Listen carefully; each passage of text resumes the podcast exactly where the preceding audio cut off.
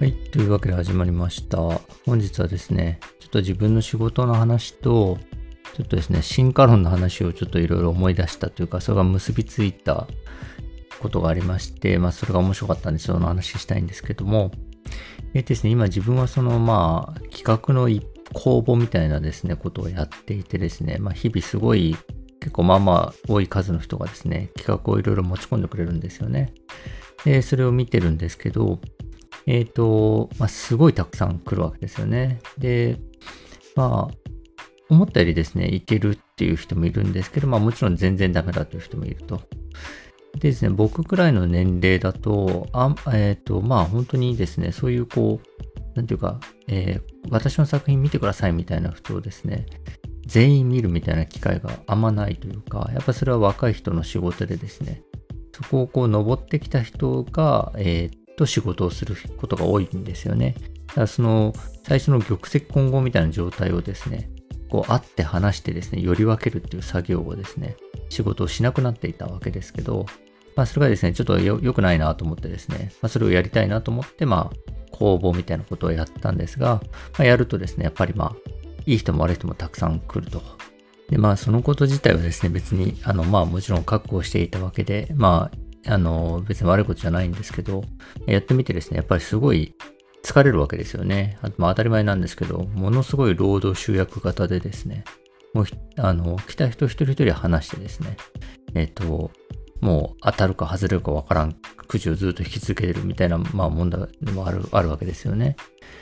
でですね、まあ中にはですね、なんか話してたら、あなんかすごい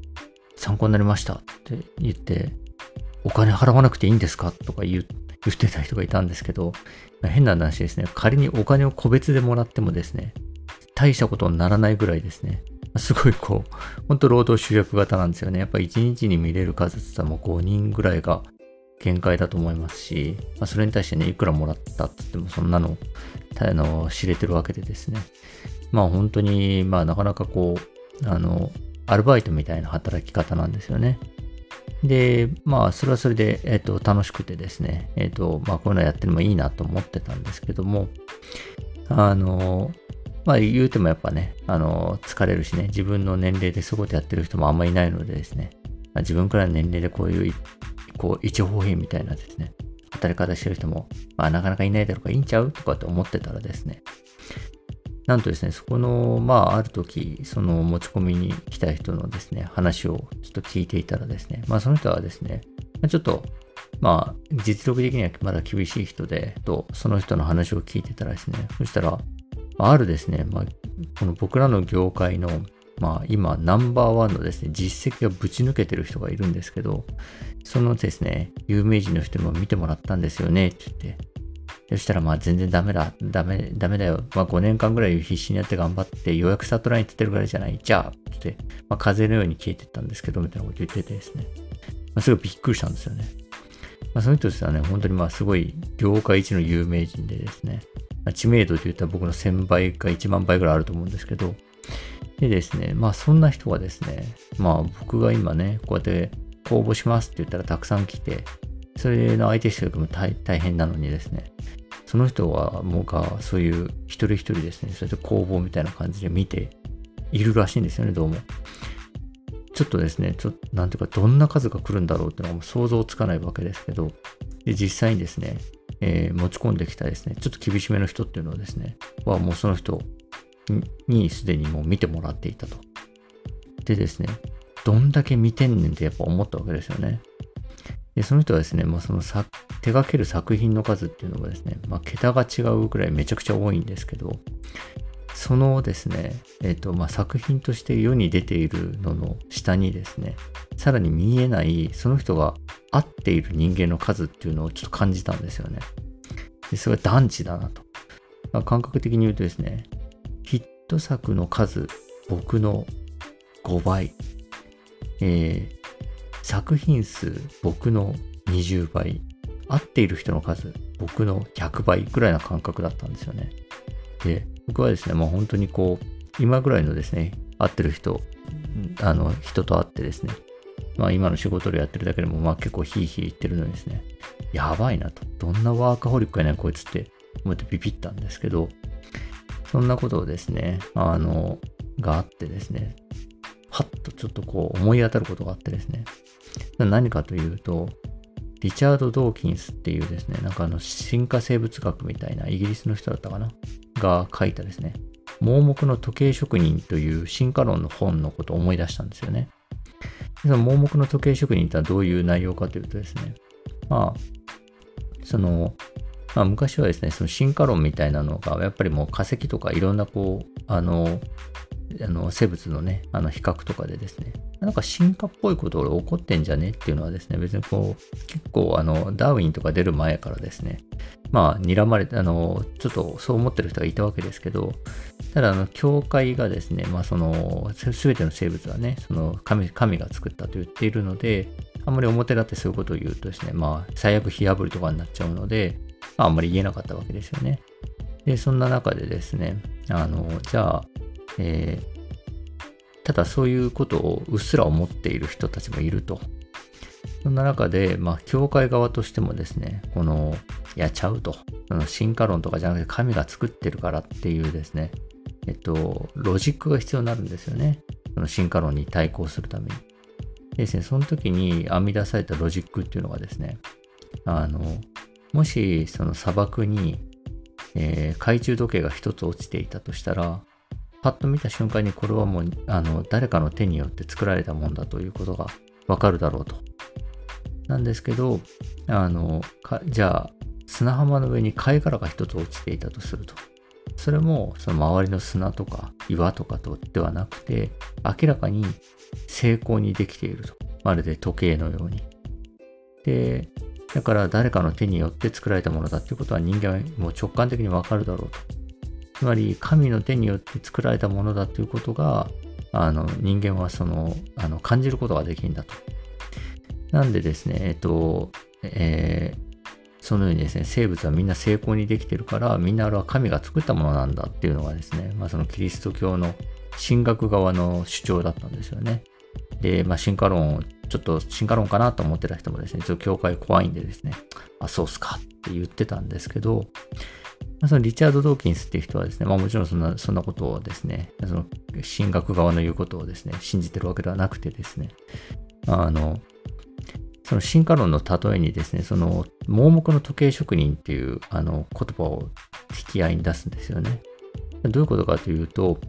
まあ、生態系がですね、突然変異とか適者生存みたいなのをですね、長い年月かけて繰り返した結果ですね、まるでまあ神が作ったかのようなですね、というか人間が作ったかのようなですね、まあもっと言うとなんか時計、懐中時計か何かのようなですね、ものすごく精巧なものができるんだと。で、それが自然なんだっていうんですよね。自然の進化なんだっていうんですよね。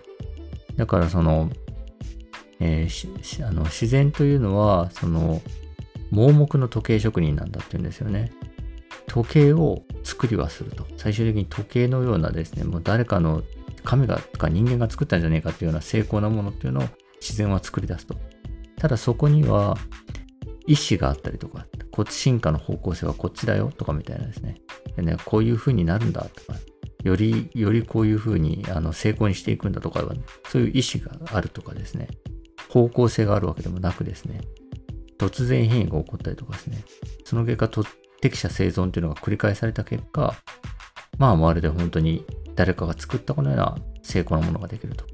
なので自然っていうのはまあ盲目の時計職人のようなものなんだっていうわけですよね。ですね、今回ですね、その僕が抱えていた課題、そしてそのために企画を公募することになったこと。そしたらですね、業界のちょっと段違いの実績を持ってる人はですね、僕のおそらくせんばいぐらいの人とですね、せんばい以上言いきついかもしれないですけど、まあ、かなりの、あの、多くの人にですね、そもそも会っていたというようなことがですね、で僕はね、まあ、そうやってみて、これ労働集約型でまたアルバイトみたいな仕事の仕方だからめちゃ疲れるなと思ってたことですね、一番売れてる人がですね、僕の何倍もおそらくやってるっていう事実に、まあ、ビビったわけですけど、そのこととですね、この盲目の時計職人というのがちょっと結びついたんですよね。どういうことかというとですね、僕は時計職人だったんですよね。僕はこういう時計を作るぞと思ってですね、時計を作れそうな人に声かけたりしたりしてたわけですよね。で、なんですけど、時計職人としてのですね、ちょっと限界が見えたんですよね。もうこのまま俺時計作れるのかな、ずっとみたいな感じになってきて、で、えっと、そうやってですね、自分がこう、その時計のなんか設計図とか用意したりとかしてですね、なんかそうやってやるっていうののちょっと限界が見えてきたんで、で、えー、まあ今新しくいろんな人と会うってことをやってたんで、やってるんですけど、そのですね、まあ業界いちいの人っていうのはですね、まあ盲目の時計職人だったんですよね。その、とんでもない数のですね、人間に会ってですね、で、それをですね、あの、まあ、例えばせんにんとかに会ってですね、パッと会って、まあその、あの、そのクリエイターの作品とかを見てですね、うまい、まずい、うまい、まずいっつってですね、切り分けていくと。でですね、えっと、あの、その、その中でですね、あの、うまいって言われた人が、残った人がですね、よりうまいものを作ってきてですね、うまいっつって残してですね、っていうことをやってるうちに、まあ、せんにんの中からですね、例えばひゃくにんが作品作ることにたどり着いた。そのひゃくにんのうちですね、じゅうにんがですね、えっと、結構なヒットになった。そのうち上位さんにんが、すごいヒット作家になった。みたいな感じでですね、あの、一人生態系を作ってたんですよね。一人の人間の中にですね、ものすごい数の、えっと、クリエイターを抱えることでですね、えー、生態系になってたんですよね。で、その人はその、その全ての人と、まあ、会ってですね、えー、ただうまいまずいうまいまずいっていうのをですね、えー、繰り返してただけなんですよね。ただそれはまあものすごいスーパー労働集約なんで、いつ寝てんだろうぐらいな働き方ではあるんですけど、をやっていたと。で、一方僕の方はですね、で、まあその結果、まあその、えっと、人より多いですね、そして人より精巧な時計っていうのがですね、できて、まあだから業界いちいぐらいのですね、実績を上げられてるわけですけど、一方僕の方はですね、えっと、この、さっきのサバのね、あの、例えで言ったらですね、砂漠のど真ん中で、うーんって時計のですね、設計図やって、よし、できたって言って、よしっつって、あの、この設計図元に、ちょっと会いに行こうみたいな感じでですね、で、うんうん言いながら時計を作るみたいな感じだったんですよね。だから僕がですね、時計をいっこ設計してる間にですね、なんかこう、その人はですね、時計の、あの、えー、まあ、せんにんの人に会っていたっていうような感覚なんですよね。でですね、じゃあ、えー、どっちが時計のことを分かってるのか、どっちがうまい時計を、どういうふうに時計というのがよくできるのかっていうのをですね、その仕組みとかをどっちが知ってるのかって言ったらですね、これはですね、別にこう、謙遜も何もせず僕だと思うんですよね。なんですけど、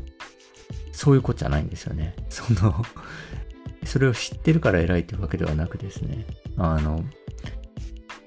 えー、いきなり時計職人として時計を作る人と、えー、生態系を自分の中に作って、えー、最終的に時計を生み出す人っていうのの違いでですね、えー、さらにですね、その生態系を、このクソでかい生態系というのをですね、自分の中に作れているがために、まあ、とんでもない実績を出せていたということに気がついたんですよね。というわけでですね、えー、ちょっと自分の今の仕事とですね、盲目の時計職人をちょっと組み合わせて、っていうか、ちょっと結びつけてですね、えっと、話をしてみました。えー、本日は以上です。ありがとうございました。